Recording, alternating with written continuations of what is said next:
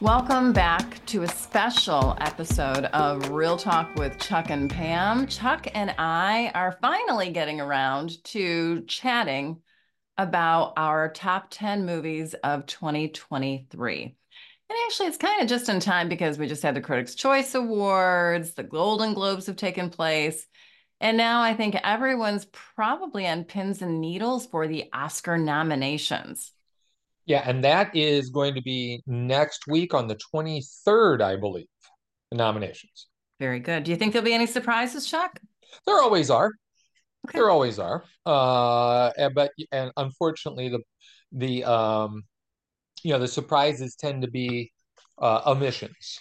You know, right. the ones like, oh, they should have got something. They should have got something. So, uh, and there's one thing with my number nine pick uh, of the year I want to talk about as far as Oscars that I hope they do something right, but I'm I'm afraid they won't. But uh, yeah, it's always you know that's what you discuss afterwards is who made it and and the ones who should have but didn't get there. Right, right. I'm sure there'll be plenty that we had hoped would make it, but never do. Yeah, yeah, it always happens. It always happens. Well, let's start with number 10. what was your number 10, Chuck? My number 10 was Godzilla minus zero. I should say minus one. Uh, and uh, I have to say this, you know, what are they going to do new with a Godzilla movie? I mean, how can they possibly, you know, do that? Um, you know, but but but this is, and did you know? Did you know that hmm. about Godzilla minus one that this is the 37th Godzilla movie, and that Godzilla is the longest running franchise of any franchise. No, I did not. Very cool factoid yes. there. I like that. Yes. yes. Godzilla, the first one started in 1954. So we're talking, what are we talking? 50, yeah, almost 70 years. Yeah. Yeah. That's a long yeah. time. Yeah. And what makes this one different is that um, it's much more realistic than any of the Godzilla movies I've ever seen. Did you see this one? Did you get to this or not? I didn't. The link was not available when oh, okay. I tried to click it.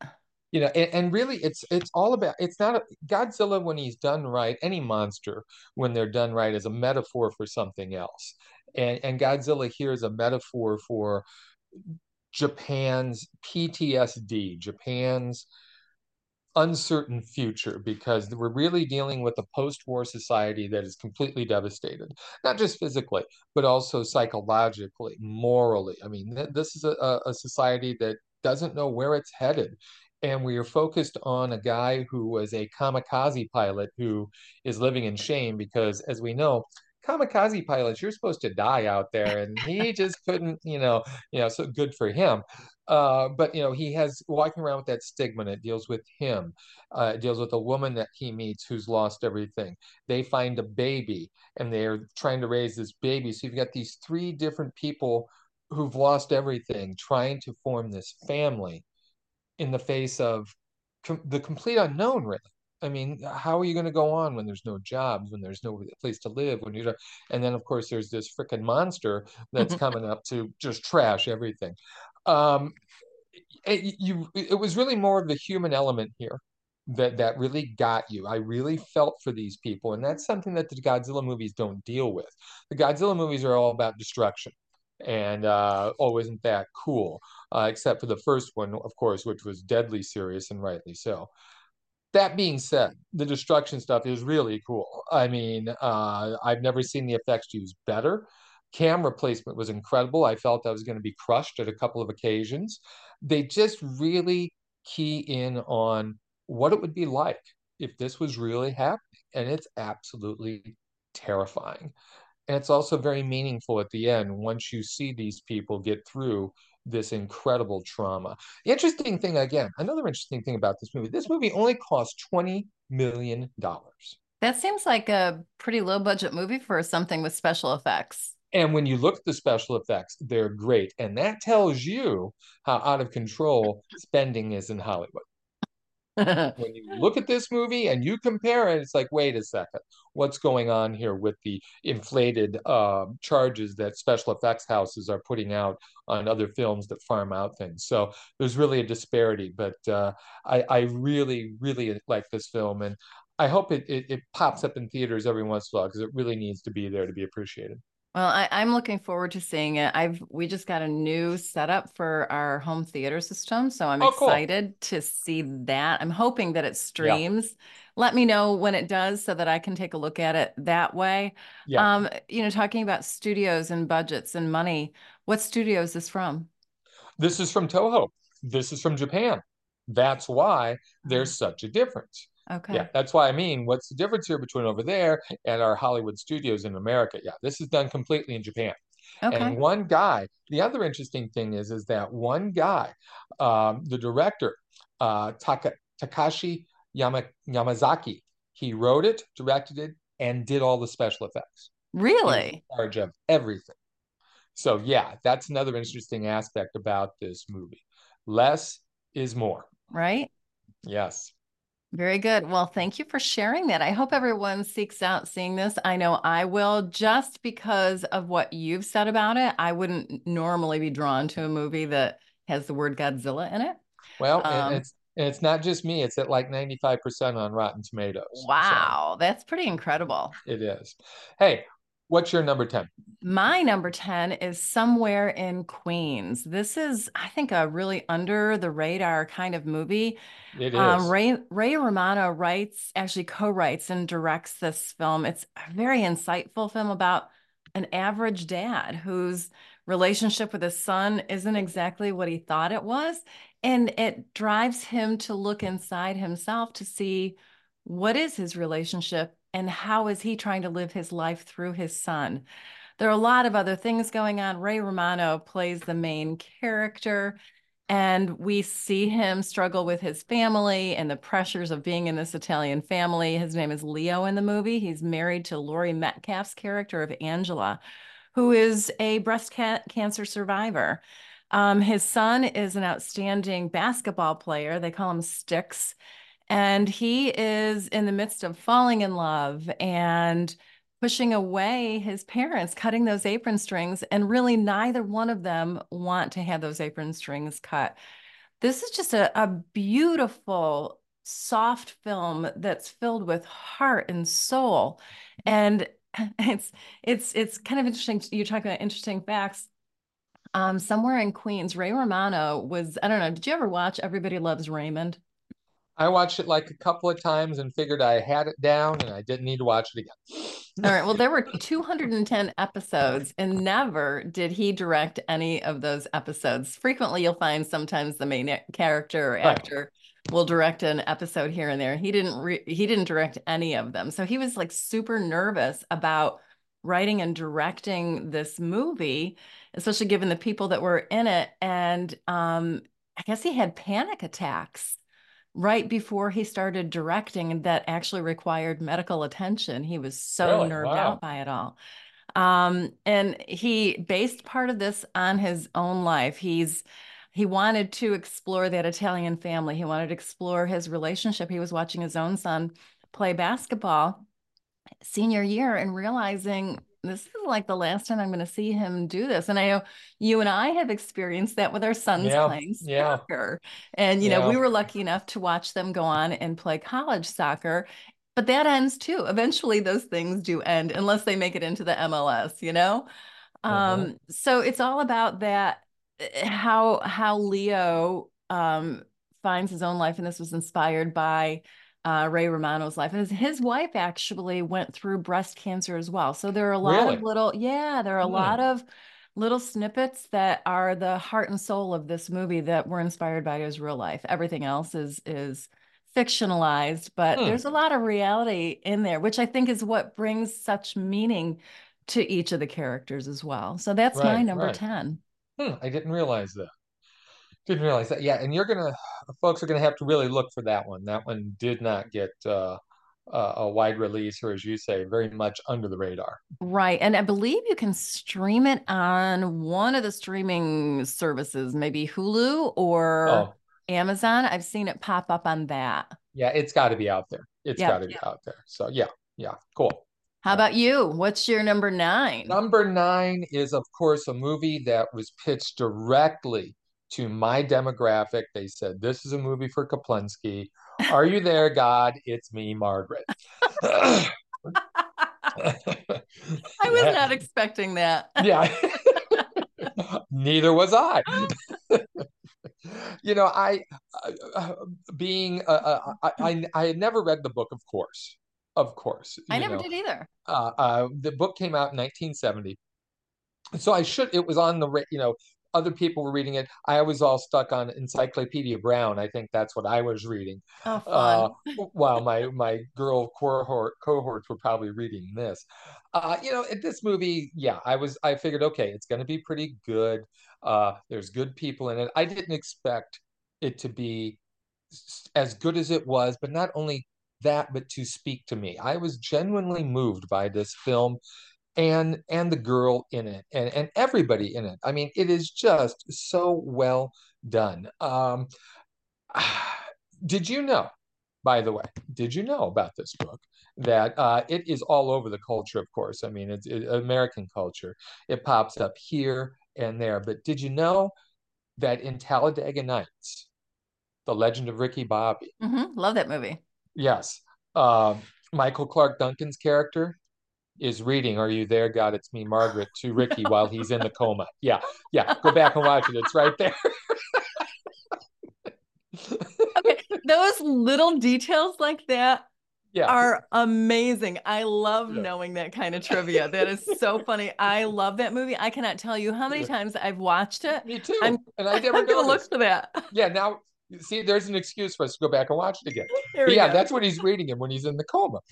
Um, young lady named Abby Ryder Forst Fortson. Uh, she had popped up in the Ant Man movies, and she's Margaret. And boy, this young girl, boy, she's um, 15. She just nails it. I mean, she she's just so wonderful in this film. You feel for her, you go through her anxiety, you feel her hopes uh she's just she's just wonderful in this movie i really liked it and of course when you've got someone like kathy bates as the grandma you know that's quality and to the oscar thing i'm hoping although i don't think it's going to happen i would really love to see rachel mcadams get nominated in the best supporting actress category because as mom she's always good i mean come on she's always good but as mom you you, you just feel her anxiety too. You and I, you know, in reference to what you were talking about in watching your sons play soccer, the other rough thing about being a parent, or another rough thing about being a parent, is wanting to fix everything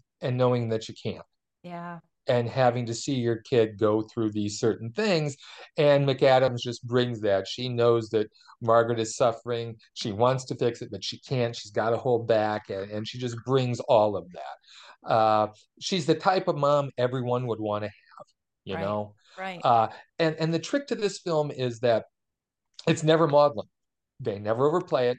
It's not for melodrama. They play it straight, and that's what makes it work. So, yeah, this was a, a genuine surprise for me. I, I really, really enjoyed it. And guys, don't say, oh, I'm not going to watch it. Give it a shot. I mean, really, it's very well done. It really is. I was quite surprised by it as well. I did not read the book when I was younger. I thought it had to do about religion. Mm-hmm. so I didn't read it. Tells yeah. you a little bit about me there. Um, but I I absolutely love this movie as well. This actually tied for 11th place for me. There you go. Um, okay. It could easily have been in my top 10 and I completely agree with you with Rachel McAdams' performance. And in fact, I, I think you and I texted when we were watching that por- that portion of it of how finely nuanced that was. And that could yeah. have been contrived and over the top, but it wasn't. Yeah. Yeah. Really, really good film. Yeah. So my number nine is a foreign flick called Anatomy of a Fall. I'm sure most everyone has heard about it, but if you haven't, it's about a young visually impaired boy who witnesses his father's death, and I'm going to put air quotes around witness, as they are up in a ski house, a mountain house. And his mother, Sandra, played by Sandra Huller, is accused of killing his father. And this is this is a murder mystery and a courtroom drama all wrapped into one. It's almost like watching two different movies. We recount whether or not um, what the events of the day and where each of the people in question were that day, including the boy and his dog. Um, and we watch Sandra fight for her freedom as she reveals pieces of information about her relationship with her husband and her past. Um, what I loved about this movie is we weren't spoon fed anything. We had to think and we were a part of this story and we we watched this unusual to us it's an unusual courtroom drama because it takes mm-hmm. place in france so right. their rules and regulations are a smidge it, different it's different yeah yeah um and we have to come to our own conclusion about sandra's guilt or innocence mm-hmm. and i mm-hmm. really enjoyed that because that really sparks a great conversation after the movie um, Sandra Huller is amazing in that film. Um, I don't know. Did you see Toni Erdmann? She was in that. That's from a few years ago. Yes. Mm-hmm. Yeah. One of my favorite foreign flicks of that year. I had heard that they were going to make it remake it into an Americanized version. They have not, and I'm really glad. You know why? Hmm. You know who was attached to that? No, I don't. Kristen Wiig, And then the father was going to be Jack Nicholson. Oh. Okay. But Nicholson uh, is uh, suffering from dementia. Oh, I did not know that. Yes, and that's why you haven't seen him in a movie in forever. Oh, and once it proved that he could not do that, that that remake was scrapped. Okay. One of the one of the things that while I was watching Anatomy of a Fall, I got very angry in one part and I texted you I didn't want to continue watching because it had to do with the dog. Yes. The dog gets sick and I uh-huh. thought there is no way that this dog is acting. This is just way too realistic. They did something to this dog. Well, mm-hmm. you reassured me that they yeah. didn't. And so I looked up more information and this dog was called Snoop in the in the movie and his name is actually Messi. And he is a, I think Messi is after the soccer player. That kind yes, of. Yes, it is. Not, the spelling is the same creating, thing. Yeah, M E S S I. Yeah um, is a seven year old border collie, and he actually won the Palm Dog at Cannes, which I thought was pretty cool. Um, and and we put in to interview him. Yes, we did. We did. I haven't heard anything yet. Fingers crossed, we will. Um, he is owned by a, um, a, canine theatrical trainer. Her name is Laura Martin Contini.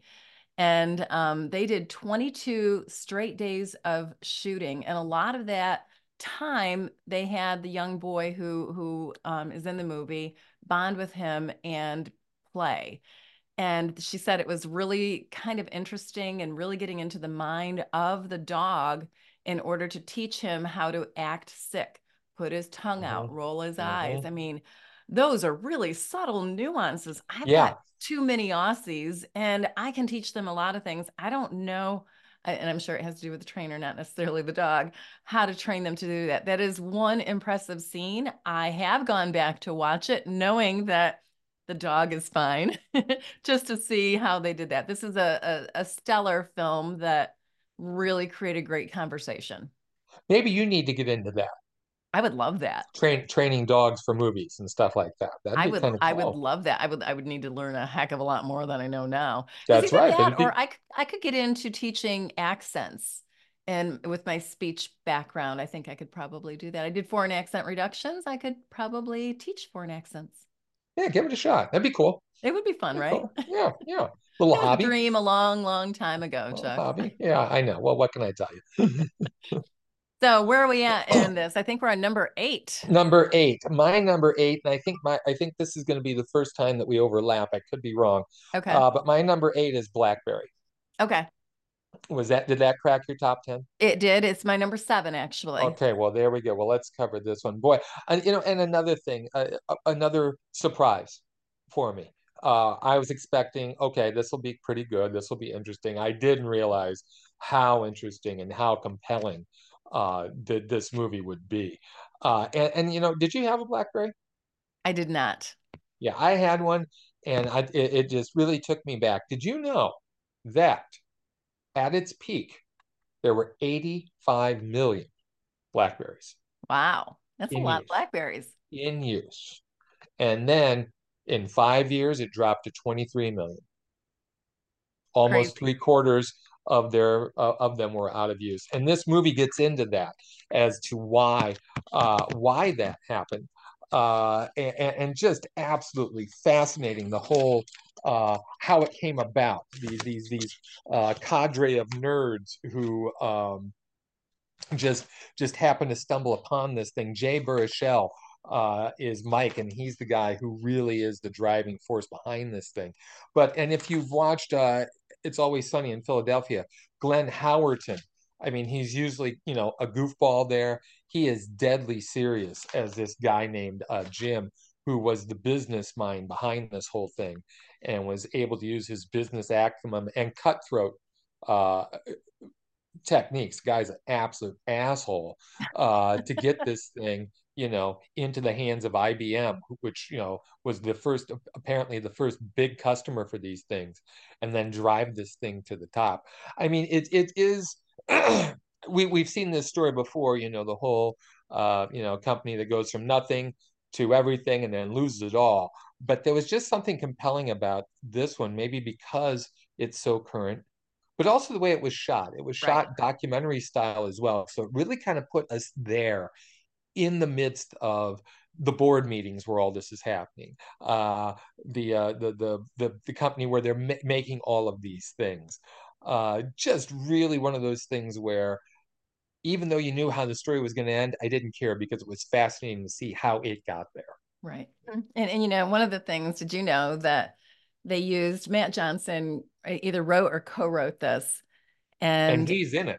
He's in it, and he's hilarious. Um, and apparently, some of some of the real life people took a little offense to how they were portrayed in the movie. I bet they did. and right.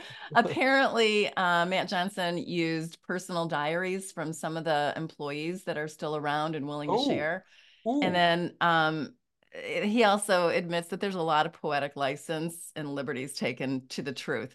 They have a they have the characters, they've got the statistics, and after that, it's all kind of uh, assumptions and imagination, if you will. Well, if he's using personal diary stuff, I I can understand them being upset. That's not cool. Well.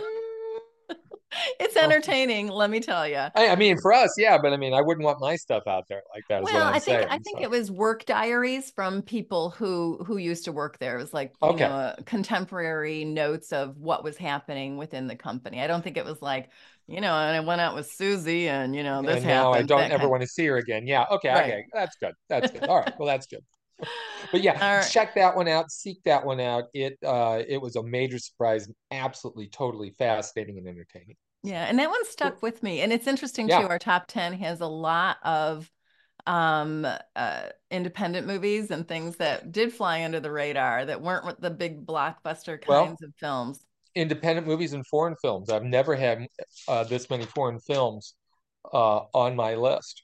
Yeah, I've got two. I could have easily had three because I I was remiss for not watching um Society of the Snow early enough to make my list the only Hollywood movie on my list is Margaret. Everything wow. else is independent or or whatever. So what do you got at number eight? Wow. Okay. My number eight is The Boys in the Boat.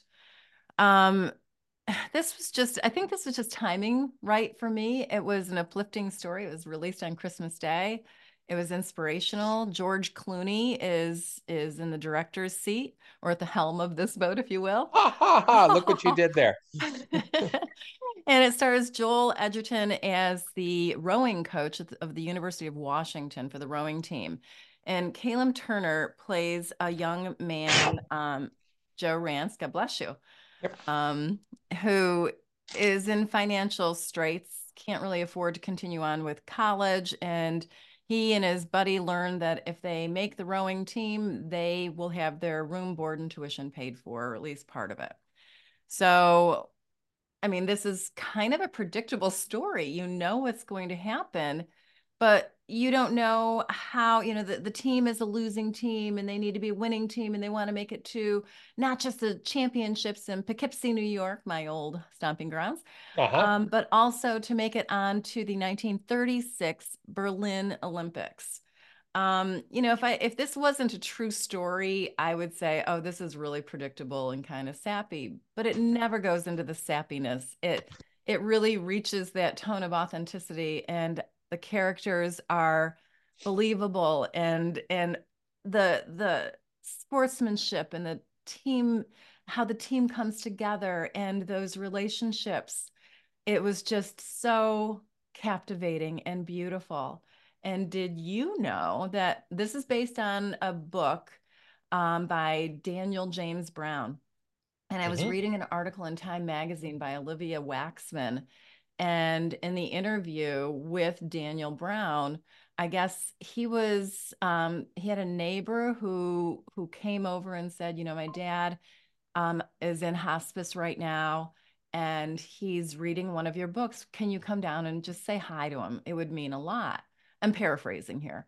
Right. Um, and so uh, Brown goes down and, and talks to this man named Joe Rantz. And oh my goodness. Okay. So yep, I'm never I'm never gonna make it through one podcast without getting choked up. You are just I? Uh, yeah, keep going. So Joe tells him the story about his rowing team back in the day. And um, Brown says, I need to write a book about you. And do you know what he said? What? And I'm using quotes now. No, you can't write a book about me, but you could write a, bo- a book about the boat. And he meant all the guys that had rode together. And all of these guys, until their deaths, and I think some are still alive, um, got together and every year to have some sort of a reunion, a backyard cookout and their children all get together. It is truly a community and a family that's just beautiful. And one other really cool fact that I found out did you know that when they went to Poughkeepsie, they actually went up to Hyde Park, New York, where the Roosevelt Mansion is. Roosevelt spent a lot of mm-hmm. time there. Mm-hmm. And they knocked on the door. they, they wanted to meet the president, and he wasn't in. He was in DC. But I guess one of Roosevelt's son was on a rowing team and he invited the team in and they sat around and chatted for a while. Oh, that's cool. Isn't that cool? That's cool. So interesting. Yeah, I just I love the fact that this was just uh it was about a family, but you know, chosen family, if you will, that you know they come mm-hmm. together mm-hmm. under these circumstances and they remain remain a family and they grow together. Yep. Yep. And I think you can still see that one in theaters. I think you can too, and you should. Yeah. How about true. you? What's next for you? Number Let's seven. See. Number seven. Number seven. I think we're gonna overlap on this one in two. Uh, Flora and Son. Oh yeah, yeah. That's my number yeah. two. Number two. Wow. Do we want to wait and do that for your number two? Nope. Then? Nope. You go right ahead and do that. Okay. Uh, Flora and Son. Uh, it's predictable too. I mean, I don't think we can say that it's not, but you know, this is done by uh guy who is always consistent as far as music films, John Carney. Mm-hmm. Um, I love his movies. His, his movies are fantastic. I mean, uh, he did Once, which is a touchstone love story. I, yeah. mean, I mean, no question about it. He did Begin Again, which I love, with Keira Knightley and Mark Ruffalo. Uh, he did Sing Street, a movie that really is under the radar that you need to seek. Uh, Flora and Son deals with a woman named Flora uh, and her son. Did you know the woman who plays Flora? Do you know who her dad is? No. Bono from U2. No way. way. wait. That is her dad. And you can see that uh, Miss uh, Hewson, Eve Hewson, who plays Flora, she's got her musical chops. She knows exactly yes. what she's doing. She can play that guitar and she can sing. And she's estranged from her son. She's having a rough time. They don't have any money. The kid's always in trouble. Dad's not around. He's run off with some young girl. He's a musician as well. Um, played by the always reliable Jack Reynor. Uh, so she doesn't know what to do. She finds a guitar in the garbage brings it home, gonna give it to the kid, hope they they can bond. He doesn't want anything to do with it. She's got nothing to do, so she learns how to play the guitar. And she's search, searching online for a guitar instructor, and she finds a guy in America, in California, played by Jordan Gordon, Joseph Gordon-Levitt, really laid back, and she starts to take lessons from him. And of course, as we know is going to happen, there's a spark there, even though that they're you know across the the world from each other and the interaction they have via zoom is really really genuine i really liked it um and I, I don't think I've liked Gordon Levitt more in a movie than I have here. I agree. I agree. It's a really I mean, I've always liked him. I've never had a problem with the guy. Right. But he's very appealing. Very appealing here. I'm going to stop here. I'm going to let you take it, seeing as how is your number two. Keep going on this as to what you liked about it. Well, you know, and I'm going to continue to expand a little bit on Joseph Yeah. Gordon-Levitt because it's it's almost like he's matured into this more refined and understated actor I agree. who understands emotions better. Yes. Um, I've always enjoyed him. I loved 500 Days of Summer. Um, he's a, an amazing actor, but I think he's really come into his own and shows us the depth that he can express with doing what appears to be very little, but it's not. right. I think I Um, think good actors over time learn that less is more. Right, right, exactly. Um, and and I, one of the other things that I I liked about this is, you know, John Carney isn't afraid to, he doesn't pull any punches. And when it comes to motherhood and some of the things, I mean, okay, I love being a mom. I love my children. You know that. Mhm. Being a mom is a really tough job, and I didn't always like every aspect of it. And Flora, Flora really struggles. She has a lot of things going against her. And what she verbalizes is like a, a gut punch sometimes about the realities of her situation and being a mother to her. Um, I thought that was pretty bold. Um, there's nothing flashy at all in this story. And I No. think that's what I really like about it because Mhm. it brings that element of authenticity to it. The the dialogue, the, the music is beautiful. I listen, and you know me, I'm not a big music No. fan a lot of things, but man, I listen to those songs. They are really, really good. I hope Oh, I hope that something happens with Oscar that recognizes this film in some way, even if it's just for the music. I would like to see some recognition for it. Unfortunately, I think it's the year of Barbie with the music, but you're right, it should be there. yeah. And did you know that John Carney actually based some of this on his own life? He grew up in Dublin and his mom gave him a guitar that changed his world. Huh. And yeah, and he said, you know, it's not necessarily that I had this this propensity to be this amazing guitar player or songwriter or whatever. She took the time and the money that was quite tight and bought him a guitar, and he cherished that because he knew, I'm gonna cry again. God, you're knew sappy. he knew what she was giving up in order to help him. So he could do something. Yeah. Hey, that's Beautiful. what moms do, right? That's It what moms is. and We dads do. sacrifice. And that's that gives me, you know, like one of the lines that Ruth Handler says in Barbie, we mothers stand still. So our daughters can move forward and see where they've come. Hmm. Oh my goodness. Do we, do we need to take a break, Pam? Do we need to take a break? I think maybe we should take a break because now we are on number six for me, which I think might overlap for you a little bit. Let's go ahead and go on for my number six. Yeah. It's Past Lives. Yes. Where's that for you? Does it make a list? Oh, completely. One, two, three, four. It's number five. Number five. Okay, very Right. good. So yeah. Um, Celine Song writes and directs this story that I think anybody over the age of 20 can relate to. It's all about the what ifs in life. Um, Mhm. if we could turn back the hands of time, would we? Greta Lee stars as Nora. She's a young Asian woman whose family moved her to the United States when she was a child, and she leaves her best friend and her crush, Teo, played by Hae Sung, behind. Um, their lives take very different routes and they lose track of one another over the years until um, she is tra- Nora's tracked down by uh, Teo uh, via Facebook. And they connect and they still have a spark there. There's still something that they, the chemistry is there. Um, they decide, or she decides, that she doesn't want to talk to him anymore because this is going nowhere. She has her life in the United States now, and she is trying to move forward with her writing skills. Um, and Teo is going into the military. And so they stop talking for a while until he shows up later, years later, at her door, basically, and she is married. And the three of them um, connect and she actually tries to find a way to reconcile her past and where she's at now. Um, this is a beautiful film. This is a quiet film, as you described it, Chuck, beautifully so. Um, it gives you a lot of space to think Yeah. and connect with these Mhm. characters and reflect on your own life and where Oh, you're yeah. at and the choices that you've made in your past. Um, and I think anybody anybody can relate to this movie, whether you've moved across the world or across town or across the United States or just made some choices in your life, crossroads in your life. Beautifully, beautifully done. Um, one of the things that I found interesting ab- about this, you know, finding out information about who these people are.